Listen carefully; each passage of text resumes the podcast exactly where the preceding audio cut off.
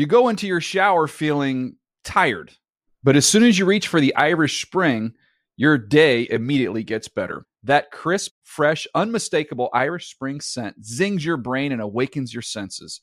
So when you finally emerge from the shower, 37 minutes later, because you pay the water bill so you can stay in there as long as you want, you're ready to take on the day and smell great doing it. Irish Spring Body Wash and Bar Soap. Fresh, green, Irish. Shop now at a store near you. And now, Move the Sticks with Daniel Jeremiah and Bucky Brooks.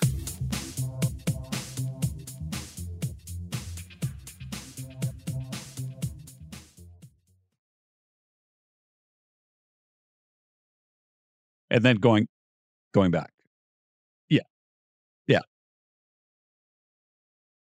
Yeah, I'm good. I'm good. I uh, you know, had another uh, another night uh, at the studio last night doing game day highlights and game day final. Um, which is kind of interesting because you do kind of get to sit and take it all in a little bit more than let's say when I'm on game day live and you know I'm kind of subject my my thoughts about the game are kind of subject to the highlights that we end up showing. I think a lot of times I go back and watch the watch the tape the next day and you're like, whoa, whoa, whoa this we didn't show this. So it's kind of good to kind of get a, a, broader sense of what's happening with all the games. But uh, but yeah, yeah, it was pretty good Sunday. Yeah, uh, no doubt. We're going to go through eight games that we dialed in on and, and touch on a couple of the other ones at the end. Um, but I'll start as I always do with the game I was at, which is uh, a theme that we have each and every week with the Chargers. I say it. It doesn't matter if they're playing the best team in the league, the worst team in the league. It doesn't matter if they're up 30, down 30. You know it's going to come down to the last possession of the game. And here we are once again uh, they run out to a 24 to 7 lead. The Raiders starting Aidan O'Connell, who we'll get to in a minute, uh, making his first start. Uh, it just looked like everything was kind of going their way, and then all of a sudden now you've got uh, you know you've you've got an offense that's stalled out. You've got a defense that is allowed a young quarterback kind of find his rhythm and, and work with Davante Adams and, and, get them back in the ball game. You have once again, which I know I'll let you get to on the on the coaching decision to to go for it deep in your territory, something that Brandon Staley's done a bunch of. Uh, yeah. All the complaints last week were about a uh, you know the play call, not the decision. So they do what everybody thought they should have done last week, and that doesn't work. We'll get to all of it.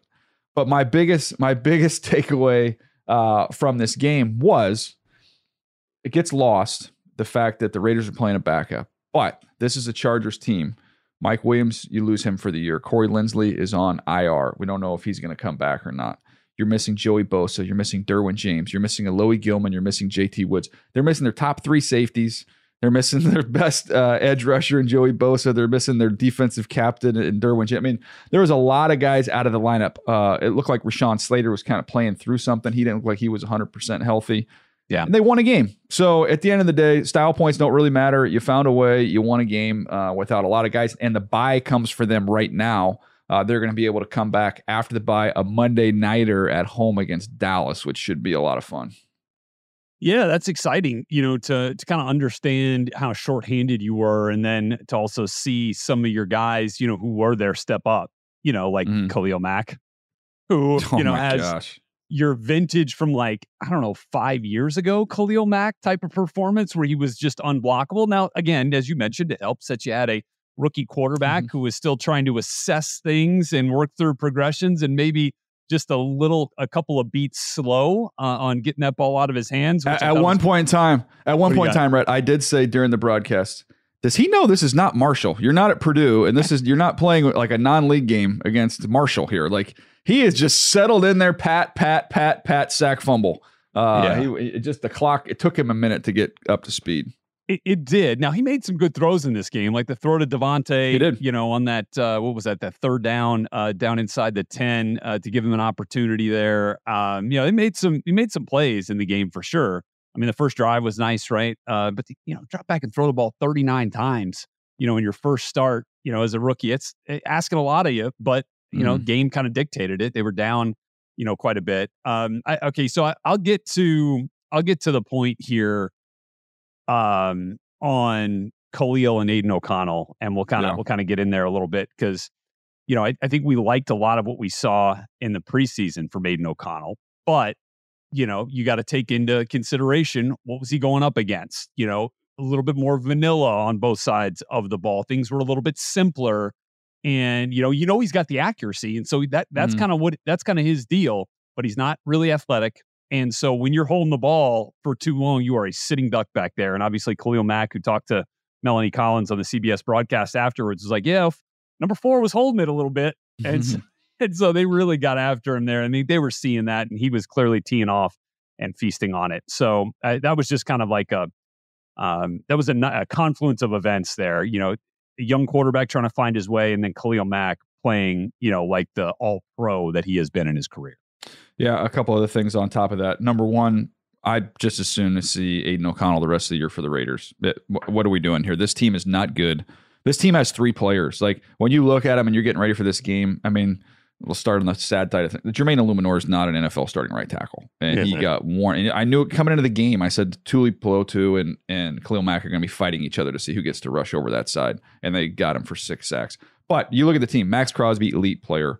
Uh, Davante Adams, obviously elite player. Josh Jacobs is a really, really good player. They have three yeah. guys. There's that's it. I mean, this this roster is not good. It's in bad shape. Um, and at, at this point in time, Jimmy Garoppolo is not your future. So you might as well just see what you have in the rookie here. Let Aidan O'Connell play. He got better as the game went along. He was yeah. able to adjust to the speed. He sped his clock up. You mentioned that deep out he hit to Davante Adams. Yeah. Uh, that was a, a, really nice ball. He had a couple deep balls that were, were good throws. Obviously, the costly pick there at the end uh, to Asante Samuel just sitting there in a trap. But again, that I put that more on the play caller than I do on him. You're first and goal at the four. Run yeah. the ball four times and tie the game. What are you doing? He's also um, not really a sprint right player uh, to me. No, uh, no, you, know what I mean. No, but uh, you know, I, I, get it. I get it. I guess you know you don't want to you don't want to change up too much of what you do, but uh, man, that's yeah, that's a tough one. Obviously, didn't see uh, Asante. I don't. I don't know how much of this you're able to see. There, did you see the Tillery uh, late yeah, hit on the sideline? I mean, what are you? What are you doing? What are we doing? Not Come good. on, man. I mean, uh, we kind of we eviscerated him on the broadcast. I mean, obviously it's a Chargers broadcast. He's a former Charger player didn't yeah. end well there. No, and it, it was not. such an over the top. I mean, he's going to get a huge fine on that thing. It just it was, and you can see that the, the what tells you everything about that replay. Watch it in slow motion and watch Maxx Crosby, who's the only other Raider in oh, sight. I saw it too. He, see him. So he just puts his hands up, like just like, what are you doing? Um, just a dumb, dumb play. Uh, but anyways, the Chargers uh, they get a win without all those guys. I think they come out of the bye. I think you'll probably have Ekeler back. You probably have Derwin yeah. back. You probably have Bosa back. So uh, the reinforcements coming for them. And uh, look, in an AFC where everything's kind of jumbled up, uh, they're sitting at two and two, kind of right in the middle of this whole thing. Uh, the next game on the list is one for you, Rhett, and that is the Rams and the Colts, and maybe one of the more entertaining games of the whole weekend. Well, wait, hang on one second. Um, just uh, just to quickly go back on the on the fourth and one. Oh yeah, yeah, we didn't do that. Go ahead. We, didn't we didn't get to that. Yeah. So nobody gets Delta 12. Nobody gets Delta 12 more versus a two than than Brandon Staley. And, and he's going to go for it. He look, you got to appreciate yeah. the consistency, right? He's going to keep yeah. going for it. He's going to keep doing it. Um, you know, at, at, some point, you know, you, you felt like at that point with the the bum finger and hand, maybe that wasn't the time for the QB yeah. sneak. Like you're worried about ball security there. He too, wasn't right? good on the QB sneak earlier in the game either. Uh, right, was not great. So I wonder if the lack of success in those situations then has to factor into the analytics side of it, right? Do you have to plug that data in and say that, hey, look, we just haven't been good in these situations? Maybe even though the, the win percentage is up there in terms of the situation, maybe it's not the best situation for us. I mean, like, does that factor in, in your opinion? So we talked to him after the game, and he was yeah. he was in obviously he was in good mood. It was a big win, and uh, we brought this up towards the end of the conversation, and it it was almost. Uh, he was almost exasperated because I'm sure he just got grilled by the media and before he yeah. came to us on, on, the radio side of things. And uh, the uh, he just said, "Look, at some point in time, our guy's got to make a dank play. I mean, I, I I'll keep answering these questions, but at some point in time, like we're, giving you the opportunity here, we make a play. Um, yeah. And the interesting thing is, if you look back on it, last year against Cleveland, didn't get it. They didn't lose the game. This year, last week, they don't get it they win the game. This week, they don't get it. They win the win game. the game. Everybody can point to the Raider elimination game where they went for it, I believe, yeah. on their own 18.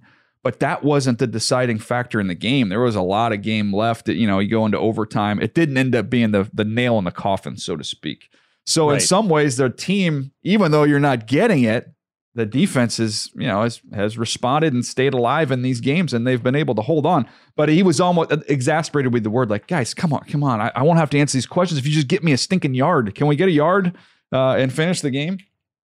Yeah, I mean, I, I, think you can understand it from that point of view, but you're also down your starting center, and your quarterback is is a little bit banged up, and you wonder, you know, how much does all that weigh in uh, to the decision making fact uh, process? And so we'll see. My guess is not that much moving forward, and we're still going to see those yeah. types of calls. All right, you no, I don't think Rams, I don't think that's going to change. So uh, yeah, that's it. Yeah. yeah. Rams and Colts, this was an OT game. This was a game, though, that the Rams looked like they were going to run away with early. They jump out to a 14 nothing lead. They're up 23 to nothing in the second half.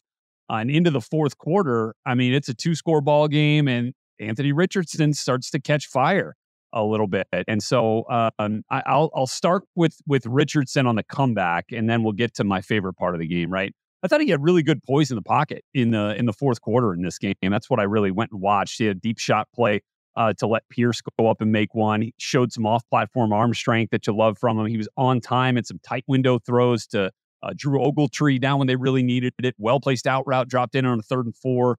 Uh, the fourth and four I thought was really good down the stretch because he kept his eyes downfield as he was drifting out of the pocket. I think a lot of times you see a player with that kind of ability look to run. He was looking to make the play down the field. Thought that was really cool. Uh, doesn't get fully around enough, but man, his like fully like didn't get his hips fully square to the line, but with an arm with an arm like that, I mean, it's just it's like cheating. And so he was able to get another big completion of Ogletree there. So I thought Richardson did a great job figuring out what went wrong first couple of quarters, turning it around, and then giving his team a chance to win the game in overtime. Now, Puka Nacua. Um, what by the way, who I drafted mean, him last week? By yeah, the way, yeah, yeah you're, you're yeah, you joined the party. What, what we'll call you? This, you're like um, you're like Schrager on the Cooper Kupp bandwagon. You're just a little bit late. Okay, okay, it started earlier over here. Um, just kidding, Shrakes. Um, so Puka 10, uh, 10 targets, nine catches. I, I mean, he's just he's got such a great rhythm right now with Matthew Stafford. Like so much so that he ran a deep in uh, on his first catch of the game. I don't even think he should have been the read but Stafford just wanted that throw and wanted to hit him. And uh, it actually ball gets he tips it up to himself, ends up catching it. Um, almost all of his routes and all of his targets are coming off deep are, are in cuts, right? They're digs. They're you know an over route. Now he did ever actually his nicest his best route of the day was a was a deep out, but um, he's just finds a way to get open in the middle of the field. And Stafford trusts the heck out of him, and so does Sean McVay. And I think that's that says something about rookie receiver, man. Yeah, Rhett, it's been uh, it's been fun. Just the way yeah. Puka Nacua has just jumped in and just continues to improve and continues to be, like you said, the focal point of the offense, which is pretty insane. But maybe the co-focal point because in this game, Kyren Williams had a really nice game. You look at the stat line: uh, twenty-five for a buck oh three on the ground, two touchdowns, yeah. caught three balls for twenty-four yards. So uh, I always like to go back and see what the pre-draft stuff was on these guys um, as they're starting to really pop and, and come together. So you go back to the twenty twenty-two draft. Um, he was a little over 5'9, 194 pounds. He ran 4'6'5, so he did not run well. Um, I think that was a little bit of a surprise there and knocked him down the board a little bit. But when I look at my notes, uh, patient, stop, start, quicks. he said 91 yard touchdown versus North Carolina if you question the speed. He can sink and squat and pass pro. He's excellent in the pass game, slots. Uh, they'll use him in the slot, angle routes, exceptional. Uh, my comp form, I said that when I watched him, I thought he reminded me a little bit of Aaron Jones. Um, and you see a game like this, and to me, I go, okay, yeah, I did. I, I see a little bit of that. So it's interesting when you go back and look at the pre-draft stuff, and then you know, it's just getting opportunities, and now you're seeing him really run with that, literally. Yeah, no kidding, and uh, it makes it makes you feel, you know, like the Rams knew what they were doing and sending yeah. Cam Akers on their way, and they knew they had a young player. They wanted to get uh, more reps, and he's done a nice job in the RB one role. By the way, I'll go back and um, and you look at the last play of the game, which was Puka's first career touchdown, ends up being the walk off yeah. winner. Man, it's a tough deal, right? They go, they're lined up in a bunch look. Two guys end up going with Ben Skowronek on the just flat on the out route. And you can see yeah. Kenny Moore, he goes like this to kind yeah. of switch it as the play is developing. The other guy didn't get the too signal. Late. And so Puka's, it, it is too late at that point, and Puka wide open. And it is a nice job to get into the end zone. But mm. again, he's a he is a heck of a player. Well, uh, speaking of heck of a player, I know the numbers yeah. don't blow you away in terms of the efficiency. That's not the type of quarterback Anthony Richardson needs to be. He doesn't need to be a 70% passer to put their team no. in position to win games. He needs to hit some explosives, which they were able to do, uh, finish drives, which he was able to do, and then and sprinkle in the run, uh, which he's done. So that's the formula. That's the type of player you have. Hopefully, he grows into being a more efficient guy. but he doesn't need to be for you to win games. And it's going to be fun. I, I said it in the beginning of the year when I went out there. I said I don't know how many games this team's going to win, it's going to be a good watch. It's going to be fun. It's going to be fun to watch Anthony Richardson continue to grow and develop. He's uh, he, he's somebody they can build around, and I don't think they need to keep looking. I think they found their guy. Yeah, yeah, I would agree. I mean, like I said, I thought he did a really nice job in the fourth quarter when they're down, their backs against the wall, and he just finds a way a bunch of different times. So um, mm-hmm. that was that was definitely impressive. All right, let's get to the next one here. The uh, the Eagles, and speaking of overtimes, another overtime game. They beat the Commanders 34 to 31. I want to start on the Commanders side of things, and then we'll get over to the Eagles here in a second. Uh, but yeah. I had fun going back and watching Sam Howell in this ball game. Uh, things that stood out to me: um, the poise, uh, the suddenness to be able to escape when he had to against a, a you know one of the best pass rushes in the NFL. Uh, we'll get to their pass rush here in a minute. Full field reads, working all the way across the field, getting through progressions. I thought the instincts were excellent throwing guys open. No, no greater example than the touchdown uh, to send the game to, into overtime. Dotson, yeah, uh, yeah, it was a big time, big thing. time throw. Just threw him away from a defender. You say, okay, was it? It's kind of hard to tell. Is this kind of a, a, kind of elongated whip route or is it a back shoulder throw? All I know is he sees defender on one side and threw away from him, uh, just to uh, allow your guy to have a chance. But he made several throws like that, throwing guys away from traffic, away from trouble, climbing up in the pocket, extending plays, taking off when he needed to uh, I was impressed. I was really impressed uh, with what I've seen from Sam Howell, especially in this ball game. And then on the other side of things, you know that Eagles defense. Um, yeah, look, they gave up some plays. Washington got you get 30 points, you know, 31 points. You know, it's not something you're going to be happy with. But there's some wrinkle with the Eagles that that uh, they're adding to their mix. Their pass rush draws so much attention with their front four there so they they started bringing up the linebackers a couple times. They double mugged. So they get on the center with two linebackers. Then they also uh, had kind of a delayed rush with a linebacker because everybody's getting everything's getting fanned out. It's creating some seams um, and their yeah. edge rushers are just coming off the ball so hard. And it's going to force it's going to force a really really dramatic uh, climb in the pocket with these guys because you're getting an edge rush that's collapsing. Jalen right. Carter and Fletcher Cox in there are getting upfield. So it's a real quick movement. And what you're seeing is they're saying, okay, it's like a trap. They're almost setting a trap for a mouse, and the linebacker is just closing up there and finishing. That's when they got all, I think they had three linebacker sacks in this game. Yeah. Defense was rolling uh, when when they needed to be, and so yeah. the the other thing that really impressed me, um, you know, is watching AJ Brown go to work on a, on a young corner, right? And Emmanuel mm-hmm. Forbes on those two touchdowns. Look, Emmanuel Forbes is going to have a bright future in this league. I think we all kind of we've seen flashes of that already this season. Uh, and obviously, we know when he gets his hands on the football, you know he can. That's he an egg score. bowl. That's that an is, egg bowl matchup. That is Ole Miss, Mississippi State, right there. And AJ Brown showed him, all right, still some work to do here, kid, because uh, yeah. He got him a couple of times, and those were two huge plays in the game. You know, those touchdowns uh, that uh, Jalen Hurts again, he is so good he has gotten so much better on that deep ball accuracy too as he's uh he's continued to go on. So um, I, I, I thought that was good. Look, when the Eagles needed it, they go to a guy like AJ Brown. Not everybody can do that in the league. Yeah, and you know I'll just add this about the Eagles. Th- this is where I'm I'm curious to see this collision course they're on with the 49ers. We said it before the season. It feels that way now as well. I don't think that they're going to get the style points that the 49ers are going to get on their way to that meeting. But this is a team that's just checking off win after win after win after win. It's not always pretty. It's close. They understand how to win close games. But when we compare those two rosters and those two teams, I think that Philly is a little deeper than San Francisco. I think if they show up and all 22 starters for both teams are healthy, and that's what we see in the postseason, okay, maybe you can make a case. Maybe I lean a little towards San Francisco. It's close, it's a toss up. But I think when you see the attrition that's going to take place over the year, I think the Eagles are better positioned to kind of manage their way through that just because of the sheer depth they have. Yeah, you know, I was a, I was actually just a little bit surprised though at, at kind of how well, at least you know, for the most part, the Washington offensive line held up. You know, I, yeah. I didn't think that they were completely blown out of the water in this game, and that this is not the league's best offensive line.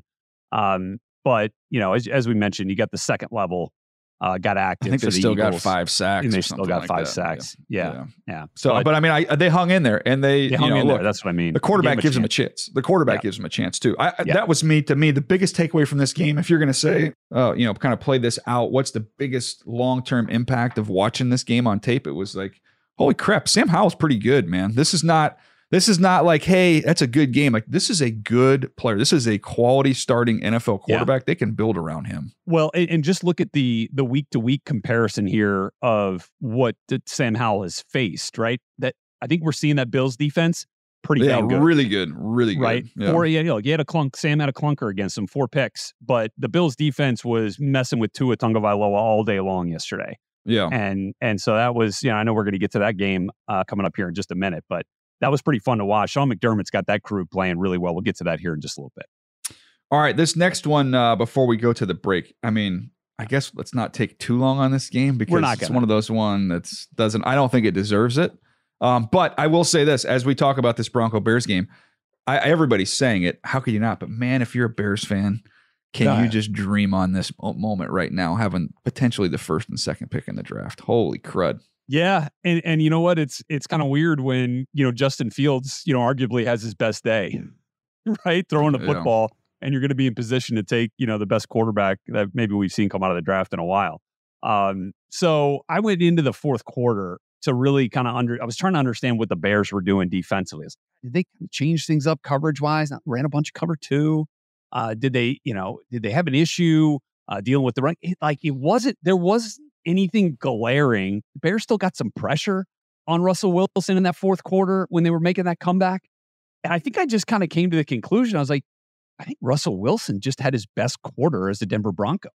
Mm-hmm. I mean, he looked like Russ of old, kind of manipulating the pocket, keeping his eyes downfield. I mean, the throw he had to Courtland Sutton on the third and nine in the fourth quarter to make it a 28 21 ball game, it was like a 15 yard touchdown pass in the red zone.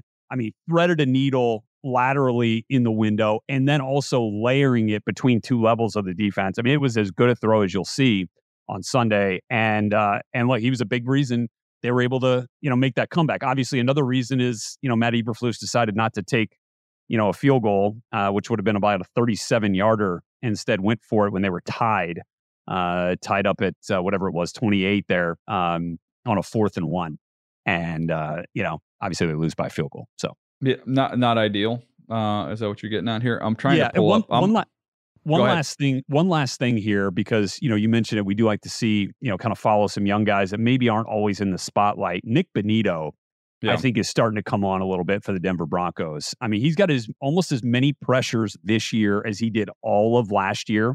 And five pressures in this game, two and a half sacks in this game, and that strip sack obviously was was really the turning point for the Broncos momentum wise and and as it relates to the ultimate result.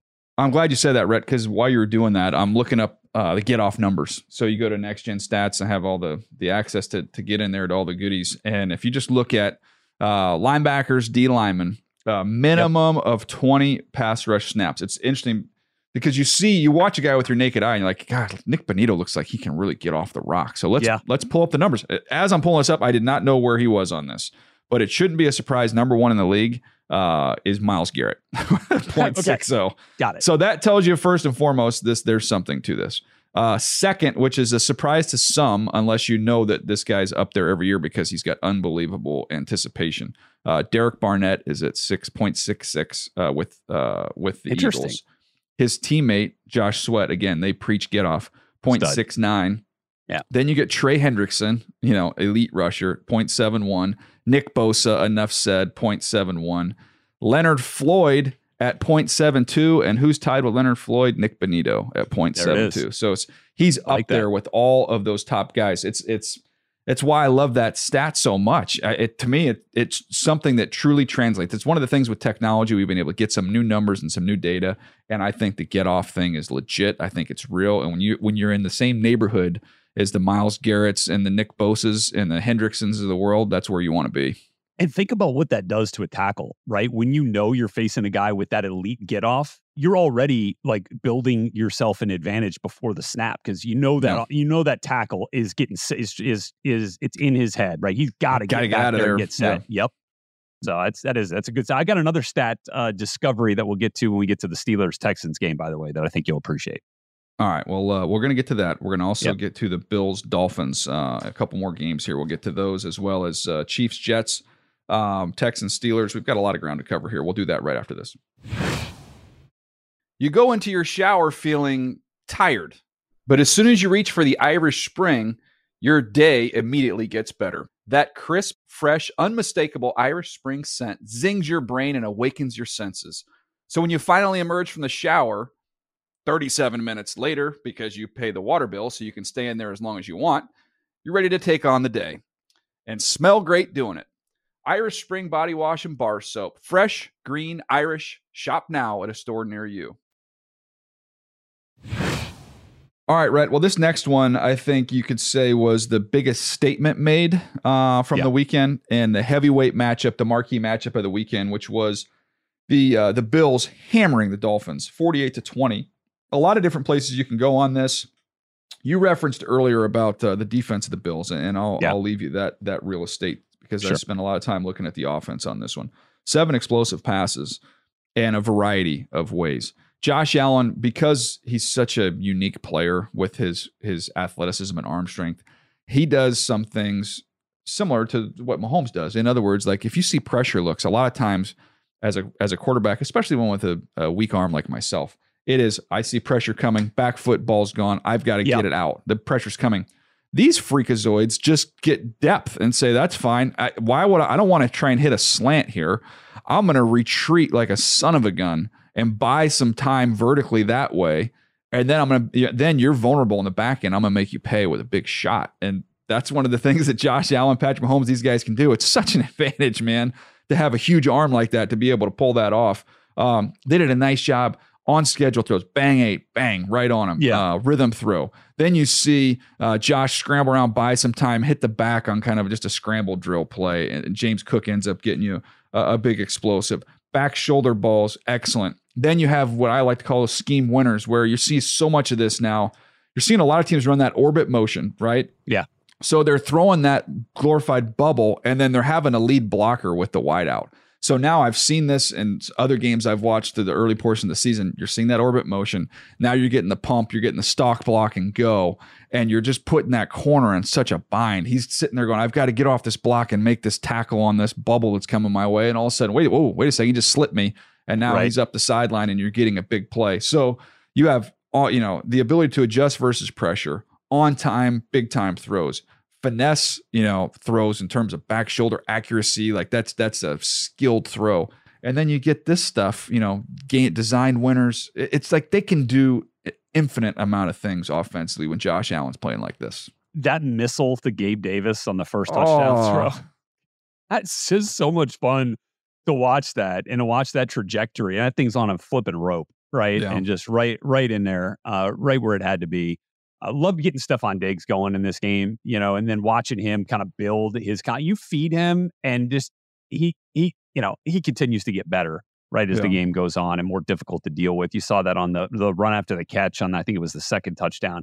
I mean, it was just there was so much to like there. Now, here's the other thing. I think we we maybe forgot and need to come back to appreciating how good of a defensive coach Sean McDermott is. Yeah. Right. Yeah. I mean, like that's that that's his forte, right? And that's that's essentially what gets him, you know, the Buffalo Bills head coaching job. And last couple of years, you know, he's had Leslie Frazier calling the plays, and that's still been a good defense. Leslie did a good job there, but man, I mean, McDermott is rolling right now as a play caller. I mean, he had Tua Tagovailoa guessing all over the place in this game, mm-hmm. and I, I, think their best, some of their their best plays was trying to find the get the ball to to De'Von Achane and uh, and obviously he had a hundred yard day and an explosive day uh, on the ground. But man, they they did a pretty good job keeping those deep explosive plays in the pass game under wraps, and and that's easier said than done.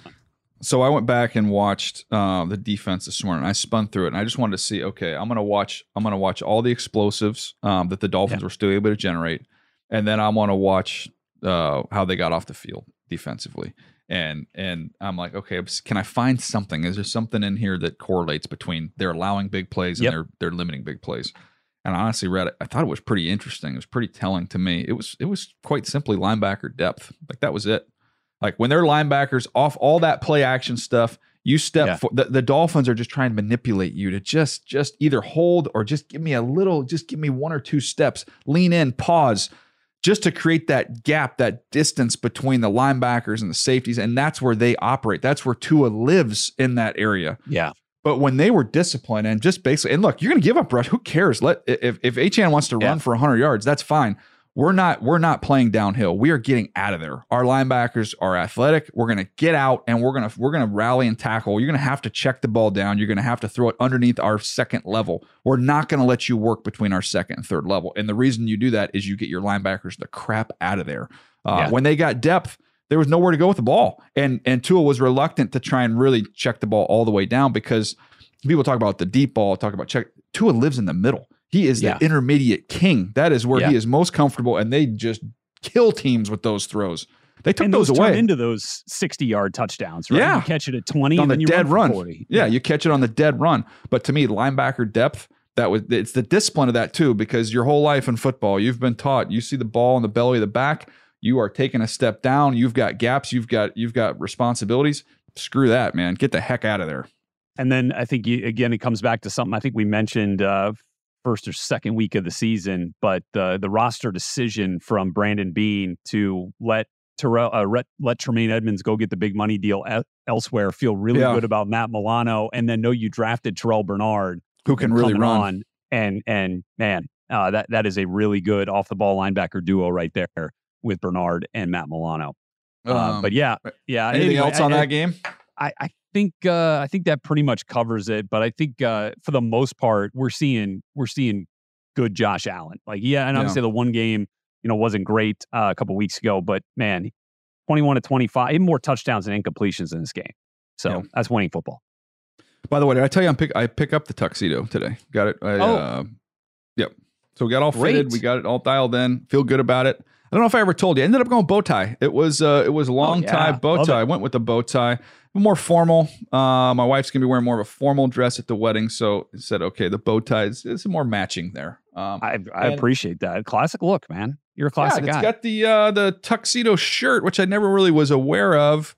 This one yeah. has kind of like this the circle. It's kind of like the you know, it's kind of like the little circle okay. that kind of goes like a up U. chest there. Yeah, yeah, like a U. Yeah, it's a, definitely a U a U look. Um, I felt like kind of I kind of felt like I belonged playing an instrument on the deck of the Titanic. I'm not going to lie uh, with that thing well, on, but we'll see. Hopefully that's not a metaphor for the yeah, wedding. I, that's, I don't want to put that out there. No, no, yeah, no. no. Too... Like he's nice, nice guy. We're gonna nice. have a good, good future. Um, all right, that was a little uh, side note there. Excited to get the tux though. Get that today. Yeah, uh, excited. Cowboys, Cowboys, Patriots, thirty-eight to three. Yeah. Uh, just uh, I don't know how else to say it. Just a beatdown, man. It was. It was, and again, the Dallas Cowboys defense is back, uh, back to doing what they do really well, turning the football over.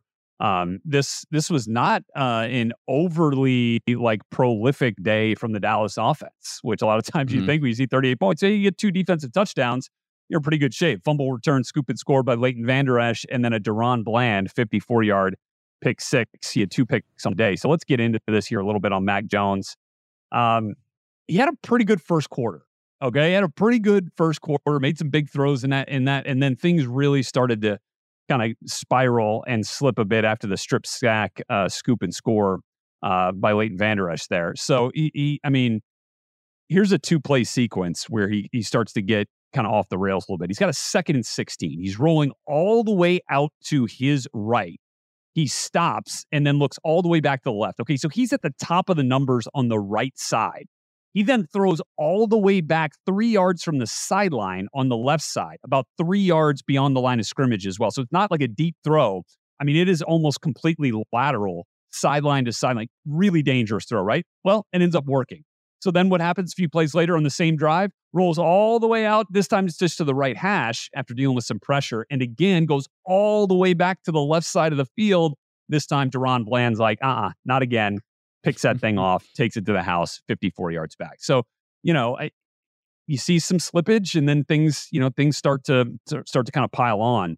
Um, he's a little bit flustered in the pocket, I think. And, and you mentioned with Josh Allen and Mahomes, you see guys with those big arms, man, they will, they'll retreat and, and they'll reset, right? And then fire a strike. Whereas, you know, Mac felt like maybe a couple of times could have stepped up in the pocket, set his feet, made a nice throw, whereas he's still retreating and then trying to throw it off the back foot, and that's trouble. Um, and then he gets picked off again by DaRon Bland uh, on, on, just a, an errant back foot uh, kind of throw. Um, it's actually uh, he's inside on an out route on the second Bland interception. Makes a bad choice uh, there, but I, I mean DaRon Bland, by the way, has more interceptions than anybody in the league since the start of last year. fifth round pick out of Fresno State. Can I pull up my uh, my nugs on him because Please. he was well. I'll, I'll give you some homework while you're doing it here. What? Let me know what uh, what pick he was. He was my 121st player. Was he undrafted, okay. Rhett? No, round five, pick 167. Okay, so he was my 121st player. This is non-combine, so yeah. that was you know one of the deals there. Uh, he was a little over six foot, 197 pounds, ran 446. Um, had three picks. I said in off coverage, this dude can really find and play the ball. He That's has it. big time, big time pick six uh, with showing FBI and range, so football intelligence and range versus Boise, Boise State. He yep. can carry crossers. He's got deep speed. Um, he was like one of my true sleepers. Uh, you know, put him as my 121st guy without him, you know, Being going to the, the combine. That's, that's pretty. Yeah. That that's a pretty good you know, that's a pretty good grade right there. Uh, you know, for a guy that doesn't end up at the combine, ends up, which is kind of weird too. When you like, it's a, it's definitely, you know, you're not going to be bet a thousand. Uh, you know, when you're you got Jeff Foster's job and you've got to collect these guys and and limit it the number of guys you get at the combine. But oh, sure, man, this guy's height, weight, speed, and production, like that's, yeah. yeah. a lot to and sell so, there. I mean, it's like you know, you, you get Trevon Diggs, you know, ten picks a couple of years ago, and now you got you know, insert DaRon Bland, uh, who yeah. again is is kind of an interception magnet.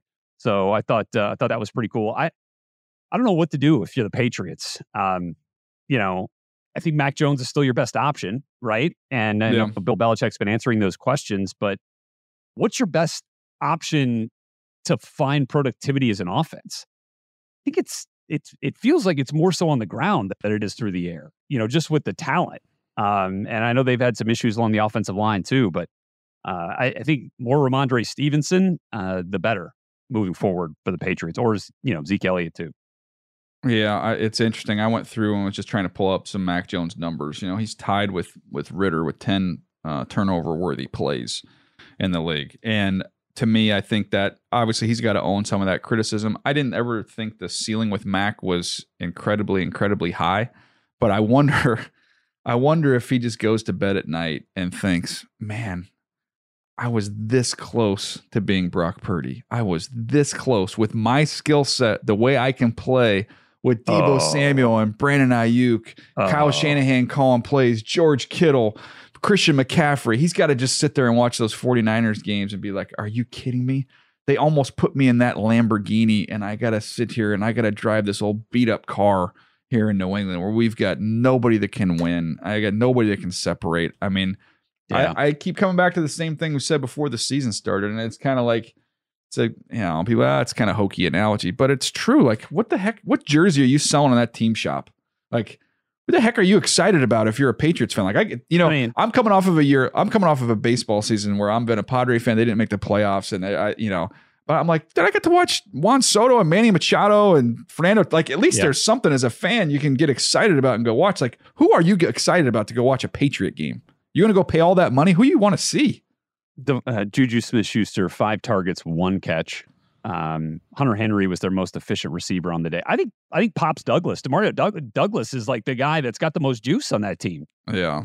And you know he had a he had a long 42 yard catch and uh, early on I think on their first drive, but uh, you know Mac throws the two picks. So, Bailey so, Zappe so you're really... gonna go. I know, and I know they beat the Jets, but you're gonna say you can go watch Garrett Wilson, Tyreek Hill in Miami. You can go watch Stefon Diggs in Buffalo, or you can come watch Pop Douglas in New England. I mean, come on. Yeah, look, I'm not saying it's a great situation, but yeah. I'm just trying to give you the best of the best of the bunch here.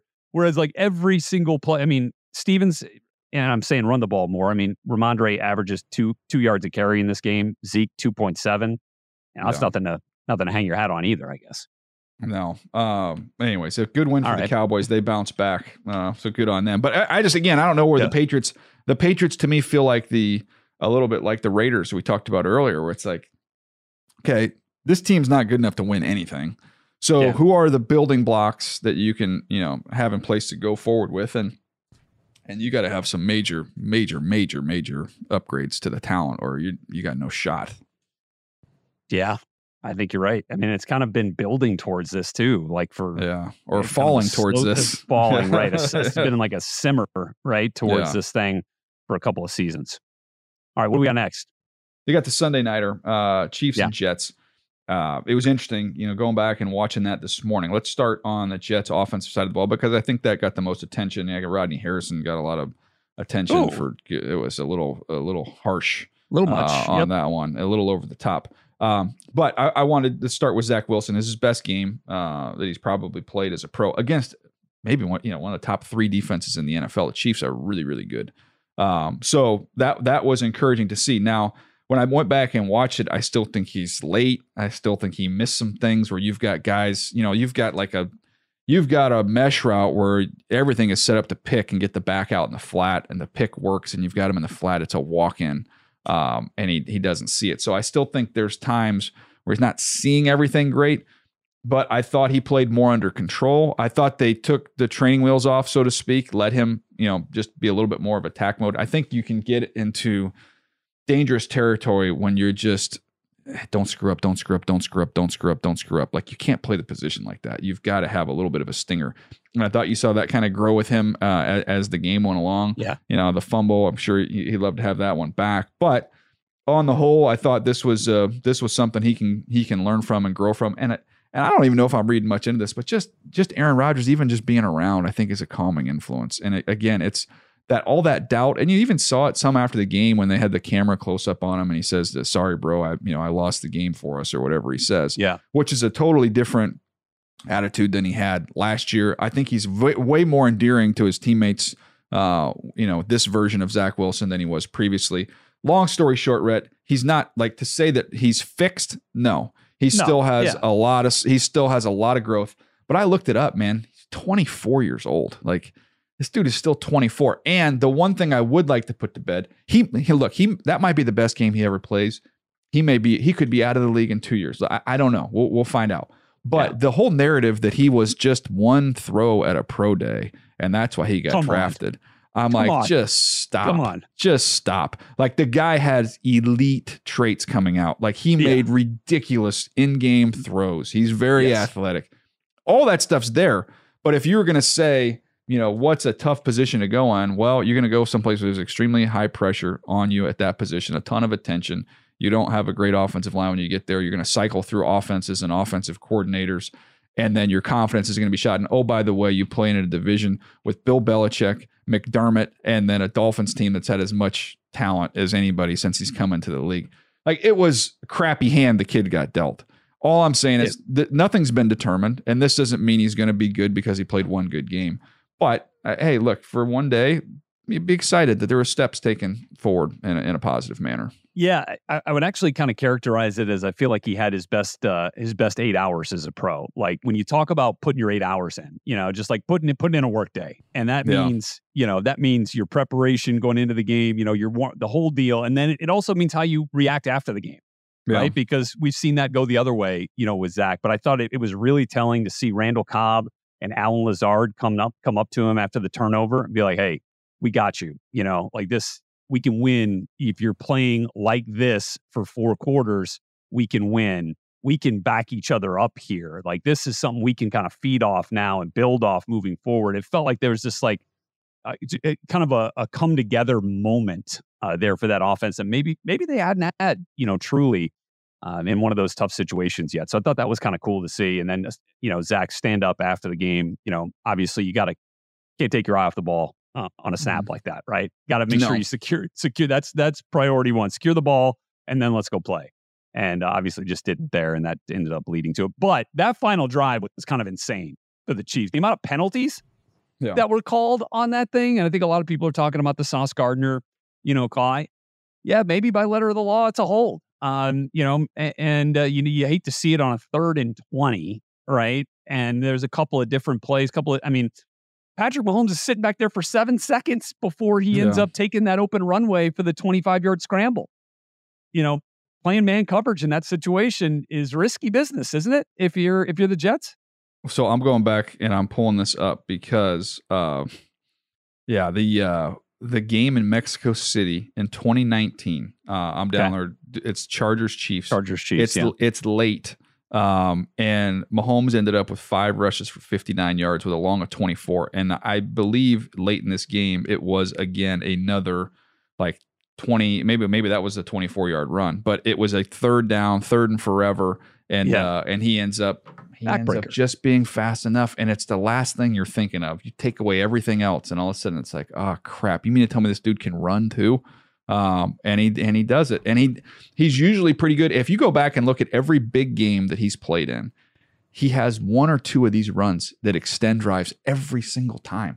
He has an innate feel of just knowing, oh, there's enough. I can go get that, and he goes and does it. It's it's incredible. It's it's you know it's one of the reasons why um, you know, when I've talked to, I think, remember it was Gus Bradley or who it was. It was a defensive coordinator I was talking to about him, and obviously nobody says they have the answers with Patrick Mahomes. But one of the keys was everybody says, "Oh, you got to keep him in the pocket. You got to keep him in the pocket." His, their thing was, we're okay if he gets flushed out right or if he gets flushed out left.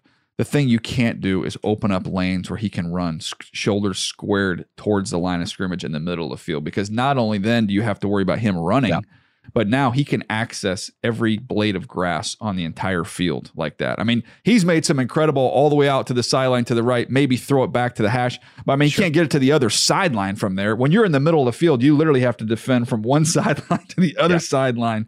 Uh, but there were some, they just had some creases, and he was able to get up in there, and then uh, and then you're in trouble. Yeah, and uh, I mean it's a tough spot to be in, right? Because you you feel like if you're playing zone coverage in some of those situations too, Travis Kelce's got the knack for finding the open window, right? And and Mahomes gives him such latitude to do that. I mean, it's kind of a no win situation. I don't know what the right call is there. I just know that yeah. that was about as as you know free a runway on a third and twenty right up the gut, right up the middle at uh, that you'll ever see and um, and it obviously paid off for the Chiefs. But uh, yeah. I, take nothing you know, away from them either. By the way, I mean it, it, that wasn't their that wasn't their best effort. Nope. It wasn't their best performance. Pat didn't have a great game. How about Pacheco they, though? Yeah, he yeah that yeah. gave him something. You know, that's a nice yeah. balance for him. And that's I go back to the Chiefs. You know, talking about the Chiefs, I go back to what we said about the Eagles. Just stack them. Just just throw wins up there. Um, yep. Doesn't have to be pretty. Doesn't have to be your best, but they just know how to win in those winning moments.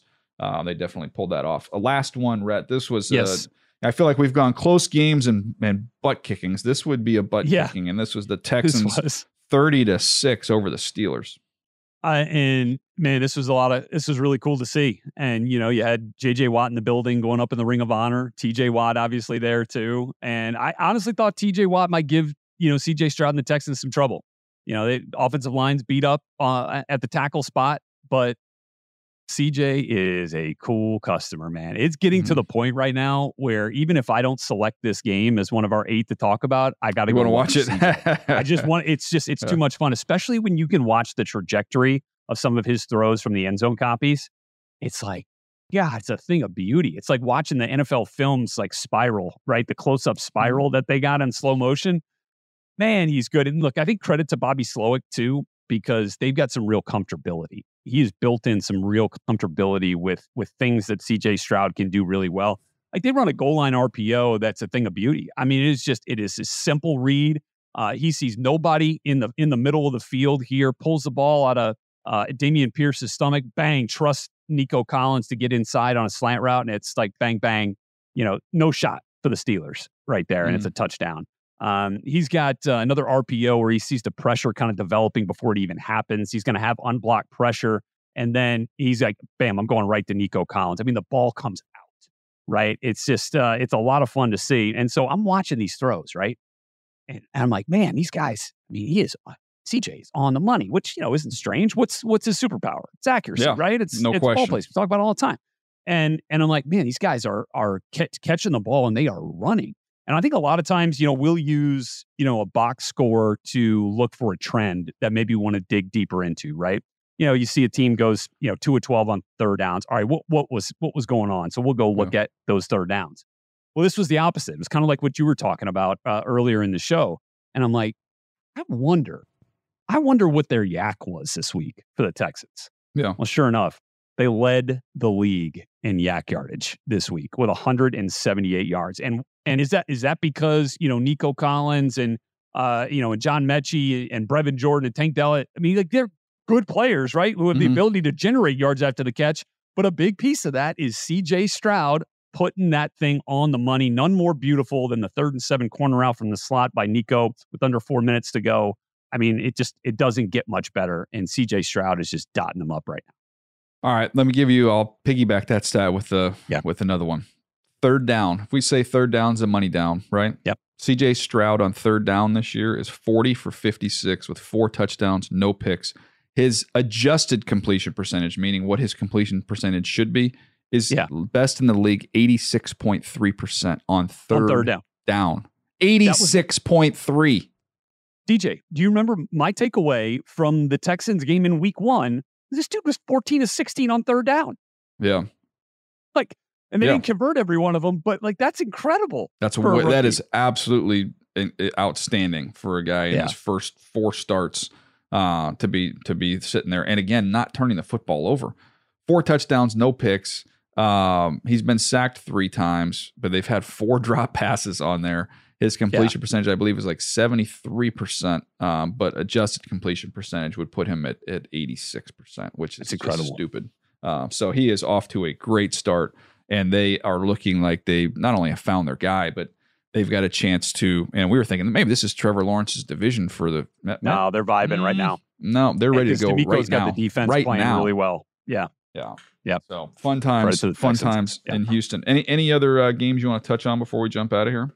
Um, let's see. What did we uh, what did we miss? I mean, Baltimore, Cleveland. Obviously, you know, Deshaun Watson. I think that's really unfortunate for the Browns. You know, he plays his best game as a Brown last week, and then you know, unable to go. Can I argue that that was the it. best thing? Can I argue that was the best thing for the Browns?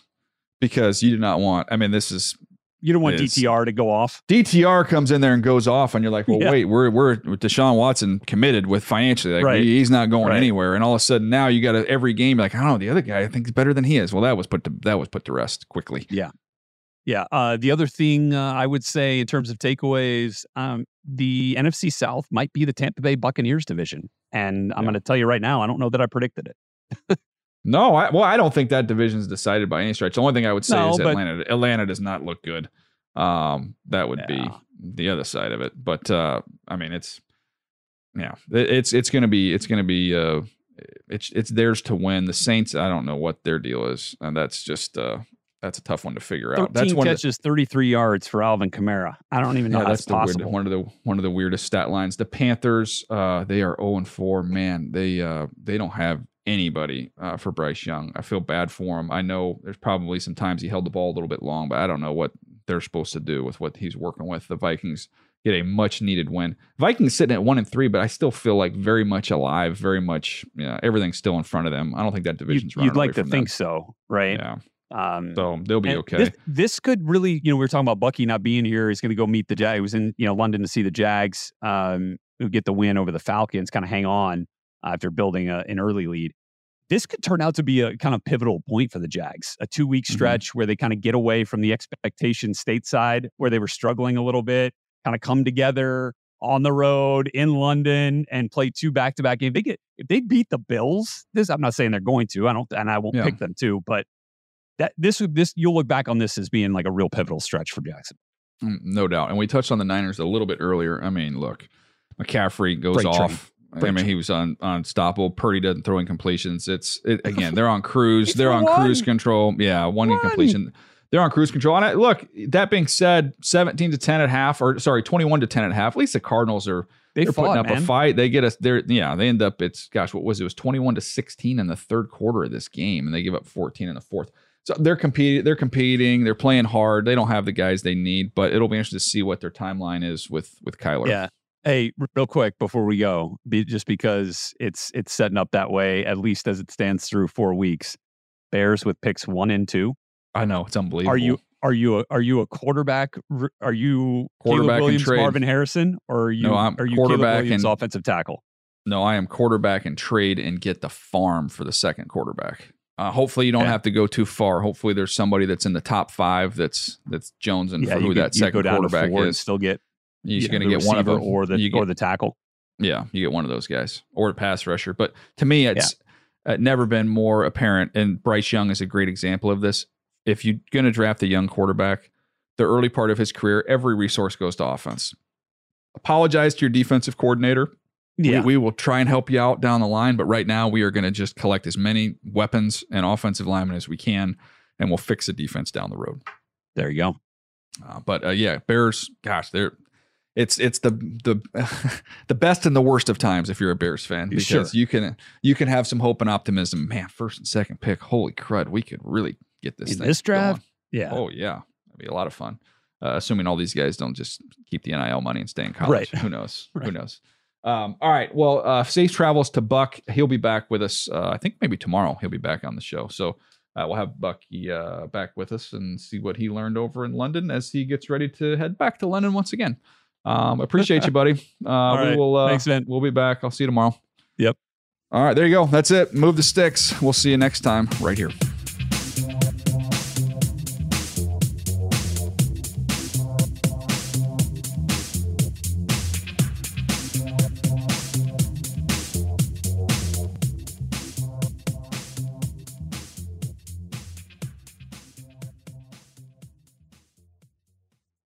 You go into your shower feeling tired, but as soon as you reach for the Irish Spring, your day immediately gets better. That crisp, fresh, unmistakable Irish Spring scent zings your brain and awakens your senses. So when you finally emerge from the shower, 37 minutes later, because you pay the water bill so you can stay in there as long as you want, you're ready to take on the day and smell great doing it. Irish Spring Body Wash and Bar Soap. Fresh, green, Irish. Shop now at a store near you.